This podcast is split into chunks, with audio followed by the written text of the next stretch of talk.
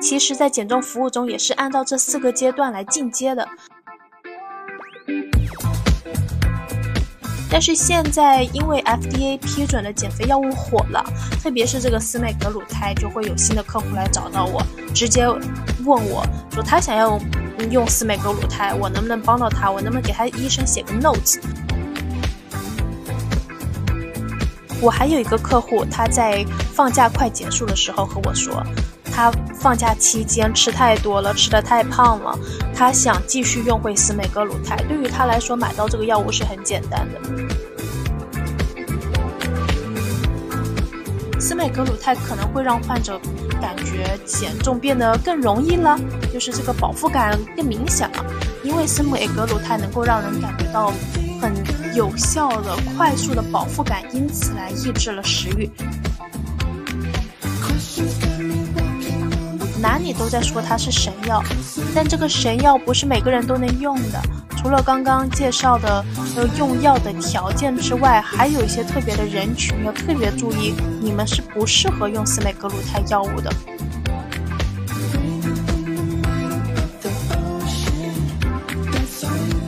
Hello，大家好，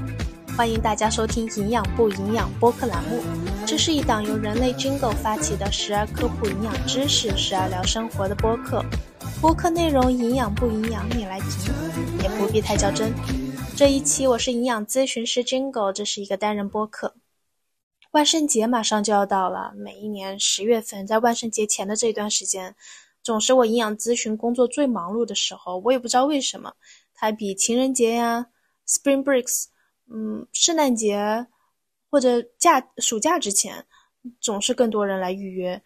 更多人是为了要减重，为了要快速减重。我想可能是因为万圣节更让人有身材焦虑吧。今年和往年不太一样的是，今年使用司美格鲁肽减重药物的来访者越来越多了。以前有用减肥药的药物啊，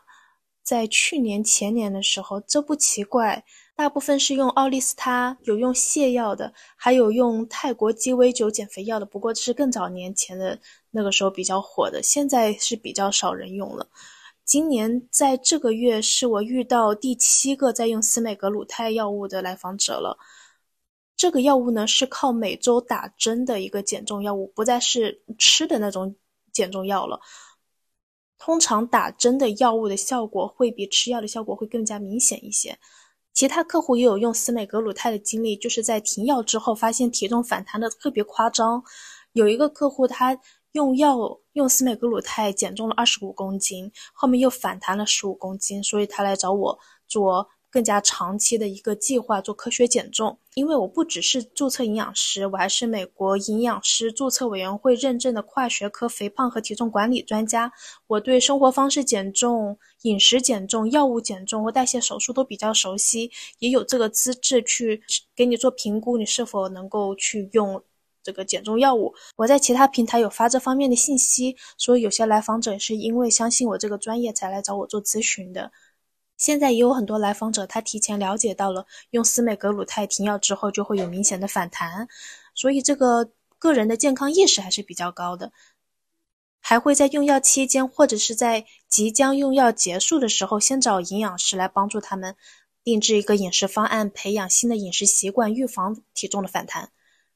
我最后遇到的这个客户呢，他是在前两个月就来找我咨询过的，我当时没有收他费用啊。因为他来先开始要要了解一下我的服务类型、我的服务内容，这很正常。我就跟他介绍了一下我的服务形式，并且预估了纯靠饮食方案能帮他一个月减到多少公斤，还了解到他的一些健康情况、健康目标、疾病的情况，做了一个大致的服务计划的介绍。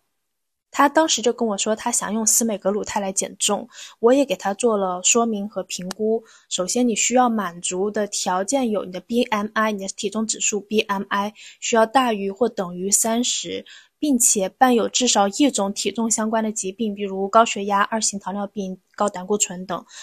并且 BMI 要大于或者等于二十七以上，这是 FDA 的使用标准。在科学减重步骤中，我建议他先尝试至少六个月生活方式干预的减重，如果效果不好，到时候再考虑用药物，并且我建议他去检查自己的激素指标、甲状腺功能、血糖水平等。那这些内容我是免费跟他说的，他也去，嗯，在去医院检查之前又联系了我，确认要做哪些体检会比较好。然后他做完体检之后，他的身体的各项指标都是正常的。他跟我说了，他还是想选择用。这个减重药物，也希望我能够跟他的医生，嗯，说一下，他想要帮他说一下，让医生给他开药。那我看了他这个情况，他各项指标正常，然后 BMI 也没有那么高，我觉得，嗯，在我这边的评估是他还不符合用药的标准。我建议他去找医生，跟医生谈一下，让医生根据他综合的健康情况再做评估。并且强调要去正规的医院跟医生说明你的情况、你的需求，让医生做一个完整评估。如果医生能够给你开药，那医生会给你开的。这句话我前后至少也说了三遍。后面这个客户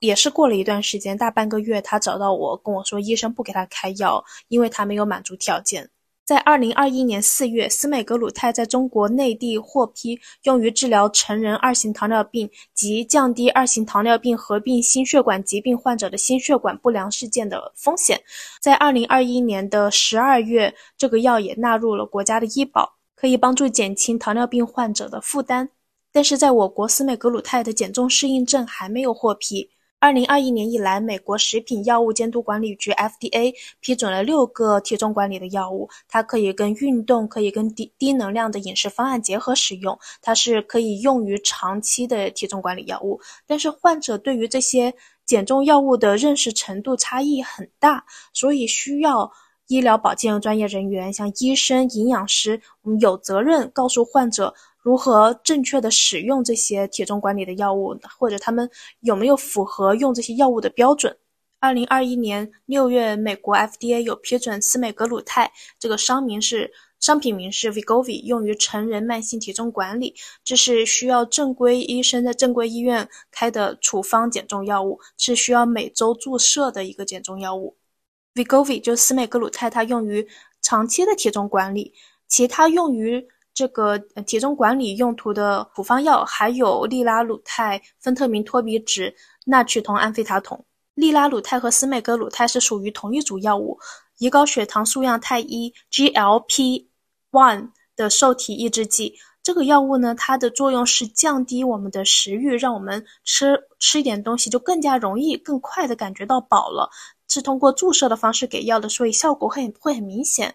利拉鲁肽是每天给自己打一次针，而司美格鲁肽就更好了，一周打一次就好了。芬特明托比酯它是胶囊剂，纳曲酮安非他酮它是片剂，这两个药物都是每天服用的。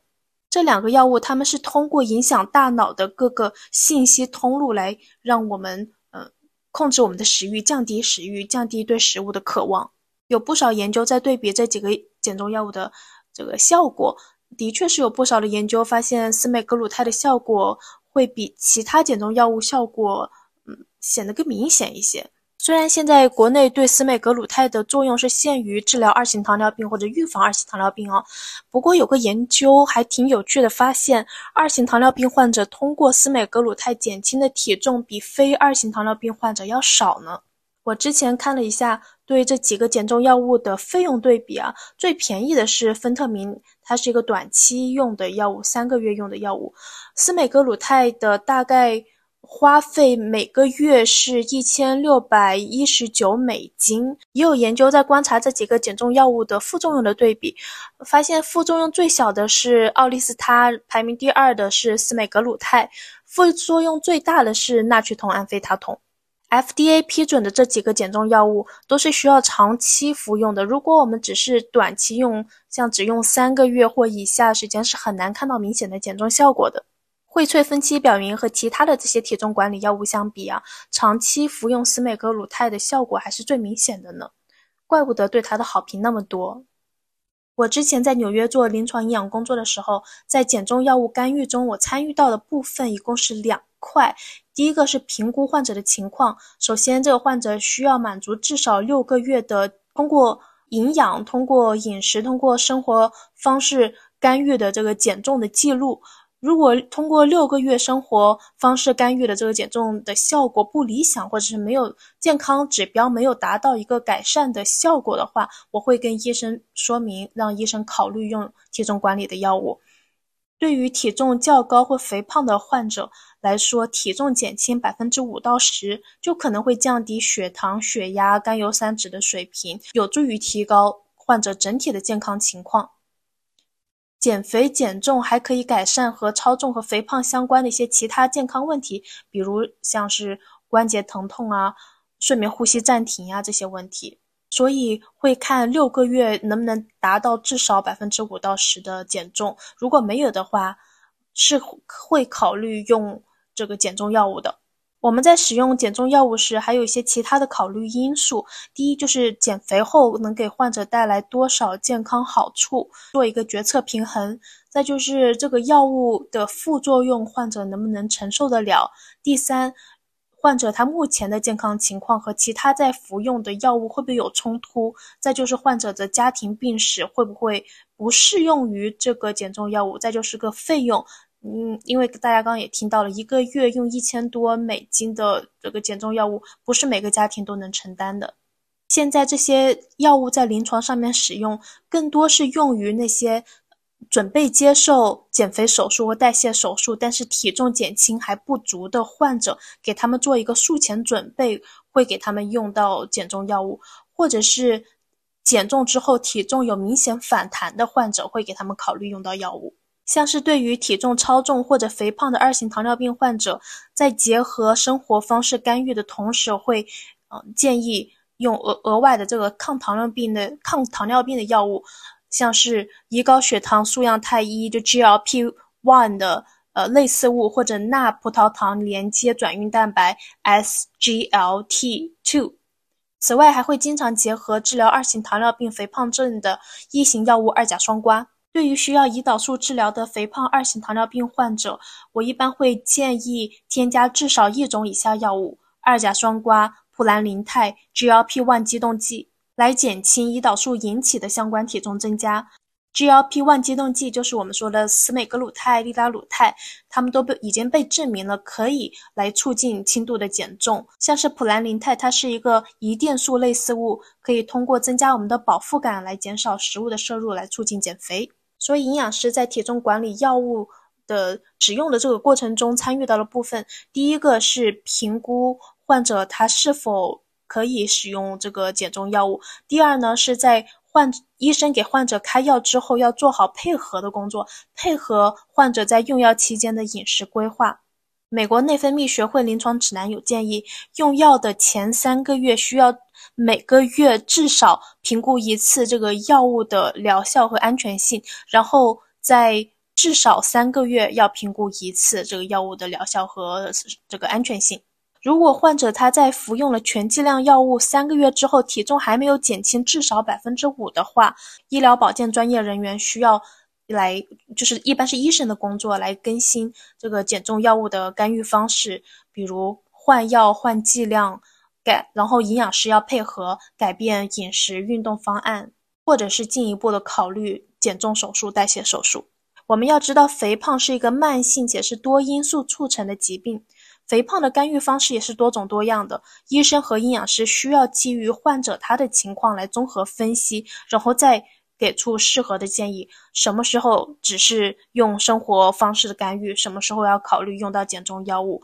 在减重药物的挑选上面，也需要考虑患者他当时的健康情况、他的体重目标，还有要结合考虑他现在存在的一些合并症，共同来做评估，然后做出判断，用哪一个药物，用多久。如果患者他的饮食、运动、体重发生了比较大的变化，医生也是会。根据患者当时的健康情况来调整药物的剂量的。如果患者他生了比较严重的病，他感有很严重的感染或者发烧了，承担了异常的压力，有身体出现了创伤等情况，这都是会影响患者的血糖水平的。所以医生也一定会根据这些情况来调整司美格鲁肽的这个注射的剂量的。听到这里，大家知道。用司美格鲁肽是需要得到医院的批准，得到医生的指导，医生要告诉你这个药物怎么用，还有后续的随访这些内容，我其实也跟我刚刚提到的那位患者说了，但是他减肥心切，他跟我说医生不给他开药，所以他会去某东平台去买。在网上自行买药或者托人买药会承担比较大的风险的。我之前有在网上听到其他的朋友分享在哪个渠道能够买药，就感觉好像在网购一样很简单。除了盲目用药本身会引起一些风险、健康风险，在药品的运输、保管的过程中也会发生一些药物的质量的变化，这会不仅是影响到药物的这个有效性，那还可能是对我们身体会造成很大的伤害的。流入市场这些非法的减重药物，储存条件是不够严格的，也可能会造成很严重的副作用，损伤身体。因为这个客户他不是在医院开的药的，他嗯不是在正规渠道拿到的药，不是医生给他开的药，我就拒绝了他。我跟他说我没有办法给你提供生养肤。他一开始很感兴趣，想一下给我订三个月的，我有在跟他。介绍这个药物可能的副作用，告诉他要去做哪些检查，鼓励他去跟医生沟通，因为要给他开药的是医生，不是我。我拒绝了他，没有给他提供私人营养服务，因为我没有办法帮到他，在不在我的专业服务准则里。通常在治疗肥胖病的营养干预中是有四个阶段的，其实，在减重服务中也是按照这四个阶段来进阶的。首先，第一步就是所有减重的基础都是通过改变生活方式来进行减重的，通常也是在六个月时间内进行的。普通健康的人群在这一个阶段基本都能达到自己的体重和健康目标，并不需要进入到下一个更加严苛的阶段。改变生活方式包括。定制科学的私人饮食方案，依从饮食方案去计划一个适合你的运动方案和相关的一些行为改变。这些不论我们用任何减重方式，其实都是以它为基础的。第二个阶段呢，也是针对超重并且有肥胖并发症的患者，就是呃肥胖患者用到的方式。第二个阶段呢，也是针对超重并且有肥胖并发症的患者，或者是。BMI 已经在肥胖的患者就可以考虑用减重药物了。第三个阶段呢是极低能量饮食，你没有听错，极低能量饮食是排在用减重药物之后的。在日常生活中，我们不会轻易用到极低能量饮食，这个就是在八百卡以下的饮食。如果我们要使用八百卡以下的饮食，都是需要专业的营养师、医疗团队紧密的跟踪观察下进行的。这一般也是对于 BMI 较高的肥胖患者使用的。在最后一个阶段呢，也是代谢或减重手术，改变身体消化吸收营养食物的方式。在前几年我是不担心的，因为大部分的人都觉得减重不就是通过改变饮食增加运动量吗？这没有太大的问题，并且对市面上那些减重广告、减重药物的广告，或者这种在路上看到的减肥店，都是抱有怀疑的态度的，都。大部分的朋友会觉得它是智商税，起码我的家人、我的朋友、我的很多客户都有起码的判断力。但是现在因为 FDA 批准的减肥药物火了，特别是这个司美格鲁肽，就会有新的客户来找到我，直接问我说他想要用司美格鲁肽，我能不能帮到他？我能不能给他医生写个 notes？我能不能嗯提供相关的营养服务？如果他医生已经给他开了药了，我可以给他提供。那个营养服务相关的饮食方案的定制，这是我的工作，我也能帮他来评估一下，做个初步的判断，你能不能有没有反符合用药的条件。但是我没有办法在你不满足这些条件的情况下，还给医生写 notes。我在什么样的情况下会给你医生写推荐呢？就是你真的实实在在跟着我。我给你提供营养咨询服务六个月，你尝试了这些，尝试了很多方法，都对你没有帮助，对你的健康指标没有帮助，你也符合了用药的标准，我会跟医生来写 notes，证明你尝试了至少六个月的生活方式干预。我还有一个客户，他在放假快结束的时候和我说，他放假期间吃太多了，吃的太胖了，他想继续用回司美格鲁肽，对于他来说，买到这个药物是很简单的。所以这也反映了现在有一部分人的减重选择。当然，我还是不推荐大家在还没有尝试过生活方式减重就直接去用药，因为不安全，也非常容易反弹。我在营养咨询服务中也有了解不少人为什么会直接跳到第二阶段用药的这个原因呢？尽管他们的 BMI 身体都很健康，BMI 很正常。嗯，不适用于减重药物，他们还是想抄近道，想要偷懒，选了这个方式，而还真有不负责任的医生就给他们开药了，这让我更加不相信那些医生了，没有医德。我在网上看到司美格鲁肽的宣传不少啊，关键字都是不用节食、无需运动、减肥神器。那这些字眼还真的挺吸引人的嘛？的确，司美格鲁肽在 FDA 批准的这些减重药物中也表现得出类拔萃的，减重效果强，副作用也还行。我们减肥，嗯，当然需要结合健康的生活习惯，比如均衡的饮食、控制食量以及定期的锻炼。但是就患者而言，他无法通过饮食或者运动达到满意的减肥效果的时候，这个体重管理。药物呢也成为了一种选择。有研究发现，平均而言，一年后服用处方减重药物的人，他们结合生活方式干预和不服用药物、仅用生活方式干预的这些人，使用药物的人平均能多减少百分之三到百分之十二的初始体重。司美格鲁肽是一类 GLP-1 受体抑制剂。它的作用是在我们血糖高的时候，帮助胰腺释放适量的胰岛素来控制血糖。我们知道，在减重过程保持血糖的稳定是非常重要的。GLP-1 受体激动剂的作用在于调节食欲和食欲摄入大脑区域，通过减缓胃排空的时间来达到降低食欲、体重减轻的效果。就就跟我们吃饭要注意细嚼慢咽一样，这个就是用药物来帮助你让食物在。胃中停留的时间更久一点，让我们的饱腹感更强一些，来控制我们减轻的体重。很多朋友们在减重过程中是很难准确的评估自己的饱腹感的。我在我的营养咨询过程中，会经常让我的客户给评自己的饱腹感打分，从零到十分，零分是饿到昏厥，十分是饱到想吐。让他在吃饭过程中给饱腹感打分，在嗯不吃饭的时候也打分，让他们去了解自己的饱腹感分数。但是，一开始是的确很难有人能够准确的打出现在是四分呢，还是七分呢，还是八分呢？这个在营养咨询过程中可以慢慢培养这个习惯。但是用司美格鲁肽呢，就是直接让你吃一点东西就感觉到非常饱了，不想再吃了。用这个方式减少了能量的摄入。当二型糖尿病患者存在其他健康风险时，医生也可能会将司美格鲁肽用于降低二型糖尿病患者以及心血管疾病患者的中风、心血管发作和死亡的风险。它并不能代替胰岛素用于治疗需要胰岛素的糖尿病患者。患者使用司美格鲁肽的同时，通常也需要配合饮食和运动的计划，还有其他的血糖管理的药物。为什么司美格鲁肽是一个处方药，不是随处都能买到的 OTC 呢？司美格鲁肽它第一虽然有一定的减重效果，但是它也存在一定的健康风险。在用药过程中，患者需要医疗专业人员的指导，怎么用药，怎么储存药物，什么时候打这个针，这个针怎么打，所以它是处方药物，是不建议个人私自购买和使用的。在使用之前，医生需要对患者进行评估，确定司美格鲁肽是否适用于这个患者。医生会要求对患者进行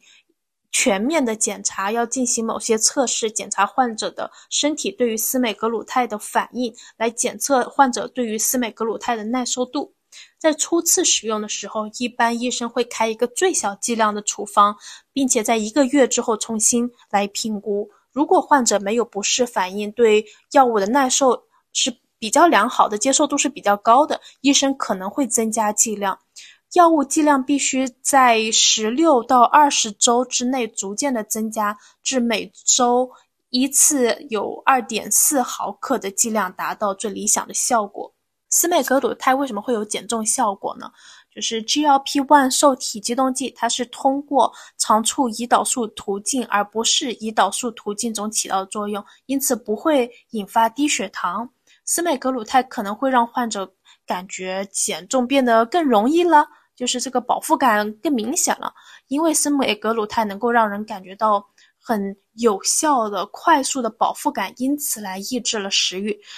就感觉不到那么容易，就不会那么容易感觉到饥饿了，从而控制了能量的摄入。医生给你开药的时候，一定会叮嘱你，一定要严格的遵循医生我的药剂师给你规定的这个剂量和使用的频率，不要自己调节剂量或者频或者频率。一旦开始使用司美格鲁肽，也不要随意的停药。还会提醒，在使用司美格鲁肽的时候，需要和胰岛素药物、其他 GLP-1 受体激动剂、其他的减重药物分开使用，以免增加代谢风险。而且，虽然好像我们超近到了在做一个小臂的感觉，在用减重药物，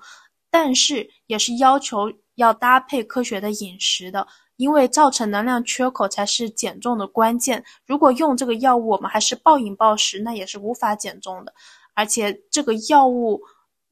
不好的点呢，就是一旦停药，我们就会体重迅速反弹。我们为了让体重在停药之后反弹的不要那么明显，稍微有个过渡，我们就需要在用药期间培养一个新的饮食习惯。营养师是可以帮助患者来减少体重管理期间不利的食物的摄入的，比如像精加工的碳水化合物啊、超强度加工食品呀，含有。添加糖的食品、饮品、油炸食物、酒精饮品等，营养师会给你做一个饮食规划的。我还去看了更多关于司美格鲁肽效果的研究，我真的很想知道，是不是每个研究都能够证明它效果那么好的？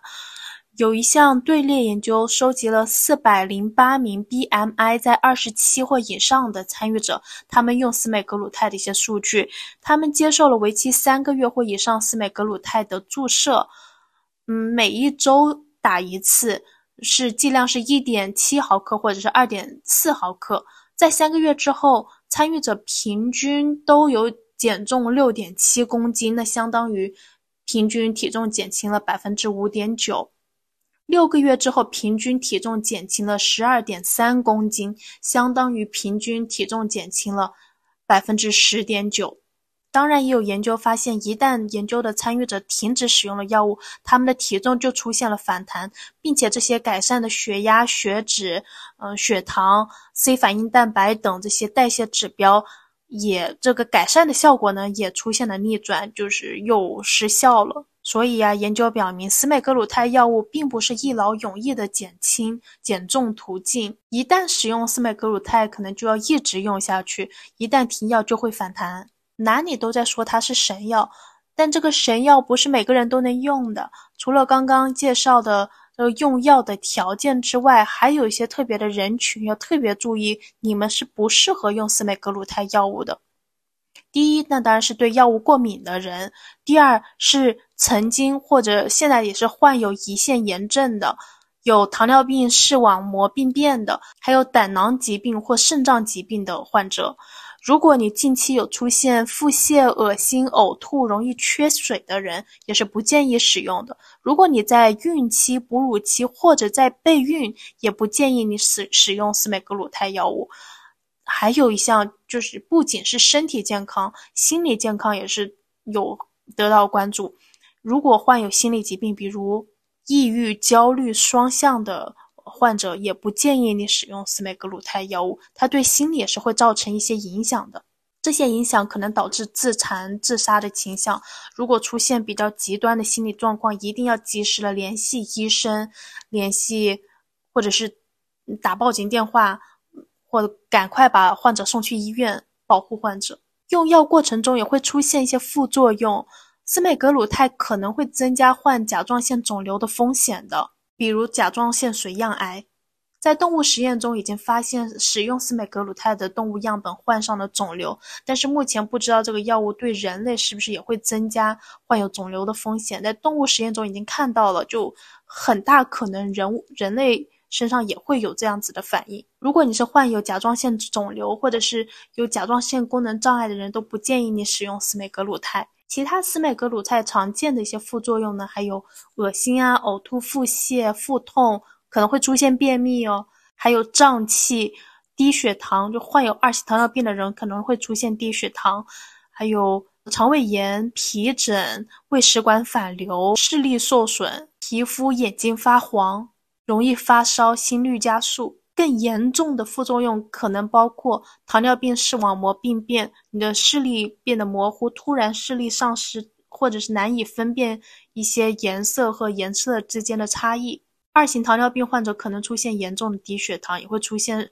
视力模糊、饥饿难受、突然感觉头晕、站不稳了、容易出汗、感觉身体变得很虚弱、心率加快，也可能会出现急性的肾衰竭。你会发现你的尿液颜色很深，容易恶心想吐，脚或者脚踝那里出现肿胀的现象，排尿的量比以前少。在心理层面，也可能出现自杀的念头或者行为，这非常的危险。在用药的过程中，一定要仔细的观察自己的感觉、情绪变化，你的想法的变化。如果一旦出现想要伤害自己的行为，一定要停止用药，找专业人士的帮助。还可能出现过敏反应、胰腺炎、胆囊的问题，像是胆囊内出现肿块、胆结石、患甲状腺癌的风险。司美格鲁肽对于儿童的副作用和成年人差不多的，因为十二岁以上的孩子他是可能可以用到司美格鲁肽的。在临床实验中有发现，胆囊问题在儿童中出现的比成人中出现的更常见。这里再回到说副作用自杀这个问题，如果你发现用药的朋友或自己有自杀自残的倾向，一定要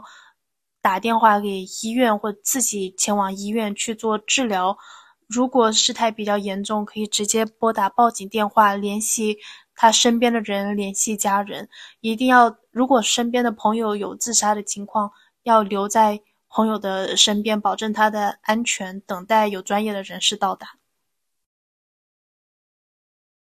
这里总结一下，减重药物它不是一劳永逸的，它有健康风险。我们停药之后，体重会有明显的反弹，所以即使要用药物。也要在这个过程中培养一个新的生活方式，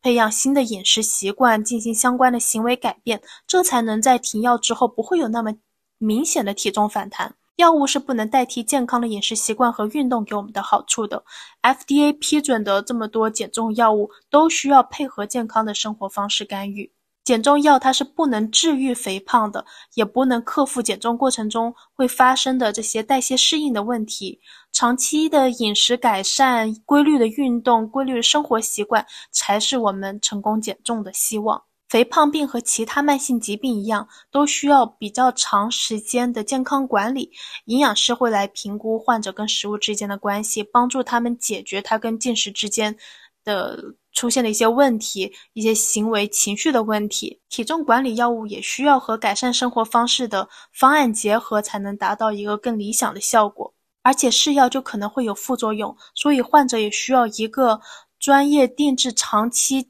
减重计划的人来帮助他来克服困难，达到理想的减重效果。这么总结来看，任何阶段的减重方式都是需要有专业的营养师帮助的。在这里，我也祝大家都能顺利的减重，能够更得心应手的控制自己的体重和生活。这一期就到这里啦，我们下一期再见，拜拜。Cause you only text me after two. I wanna just be done with you. But I call you back cause I'm a fool.